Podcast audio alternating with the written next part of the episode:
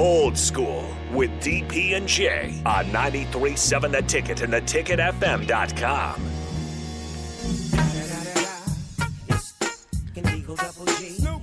Oh, give it to me on a Monday. There was really some people heated over having, like, to listen to Snoop and Dre. Man, you mad at breakfast? I was so sick. Yeah, like, you mad at It was a good show, man. I know people were mad. Cat Williams say, you mad at breakfast? Why are people mad?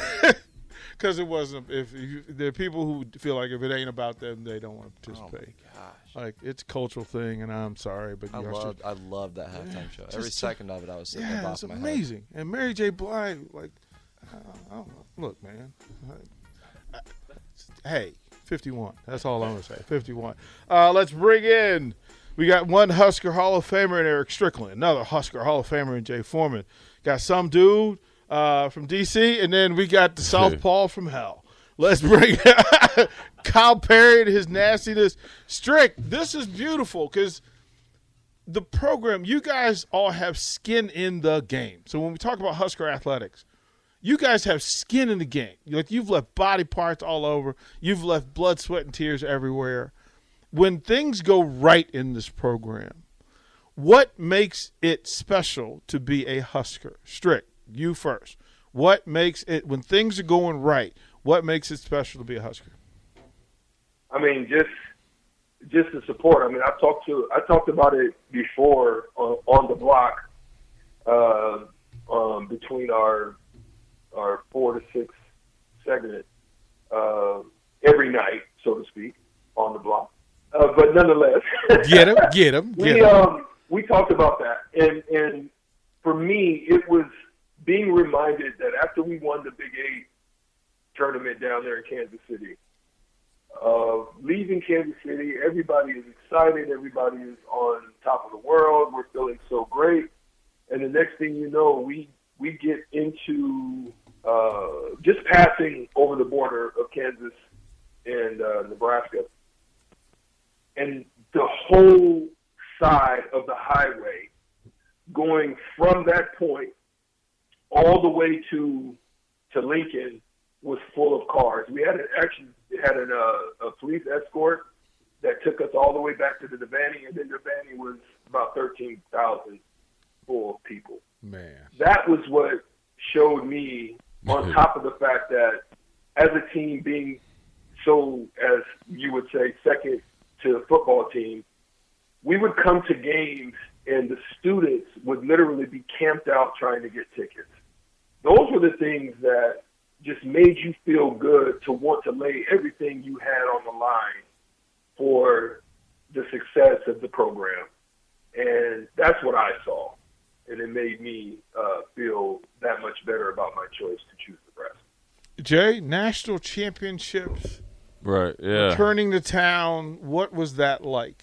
It was like what Strick said. I mean, it was, I remember being at, Super Saver or something, before the season started, and an older lady came up to me and asked how good the team was going to be. And, of course, I said, I think we'll be okay, but, we got to put the work in.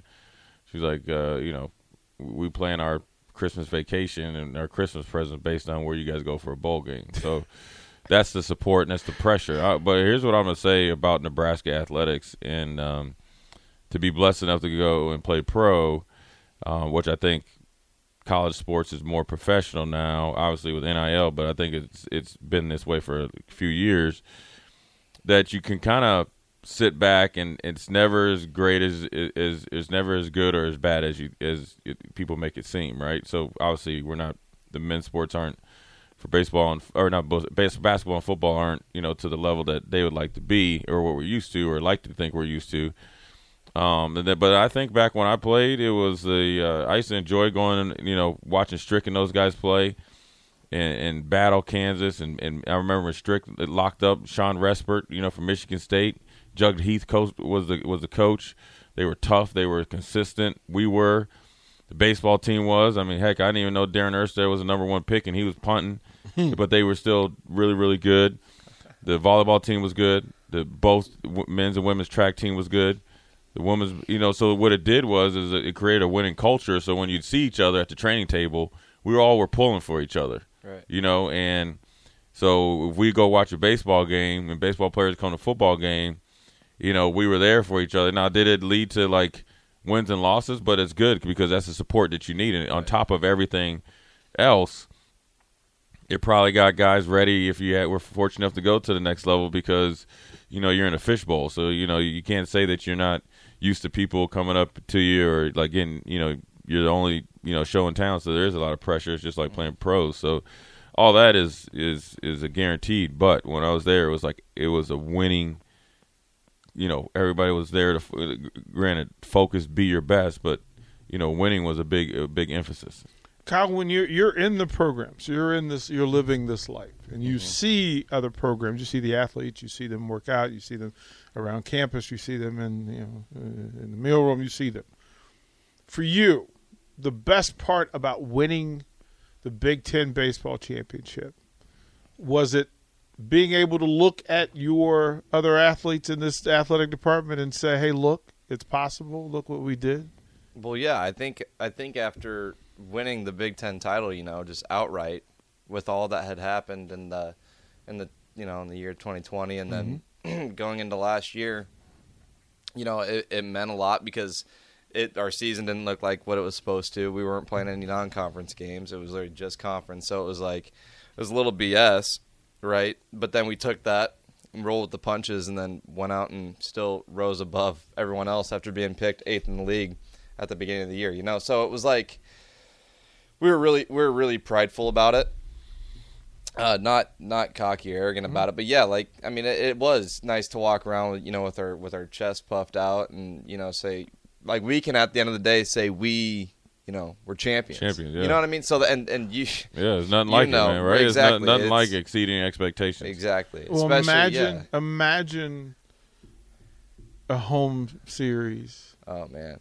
Imagine what this town is going to be like, what you guys have the power to do. Well, that's, oh, yeah. I'm in that ballpark, too. Yeah, and that's the thing is when you see, and I've had a couple pressers last week where they were asking about, you know, the season tickets already being sold out and we're, you know, three weeks away from the first home series. So it's like that shows you.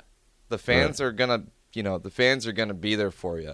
This is going to be nuts. They love winning. This you know is, what I mean? This is going to be nuts. We'll throw it to final break. Rico has his question of the day.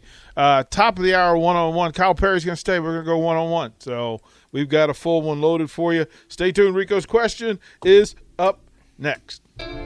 You're listening to Old School with DP and J. Download the mobile app and listen wherever you are on 93.7 The Ticket and theticketfm.com. Wendy's 2 for $6 lets you mix and match some of our best items, like Dave Single with a 10-piece crispy nugs, medium strawberry lemonade with a spicy chicken sandwich, spicy chicken with a Dave Single with a strawberry lemonade, strawberry lemonade, strawberry lemonade, if you're into that. Chicken Sam, crispy nugs, strawberry lemonade, Dave's, nugs, Sam. Whew. Pick what you want at a price you want. Choose wisely. Choose Wendy's 2 for $6. For limited time, price and participation may vary at U.S. Wendy's. On the card only. Single item at regular price.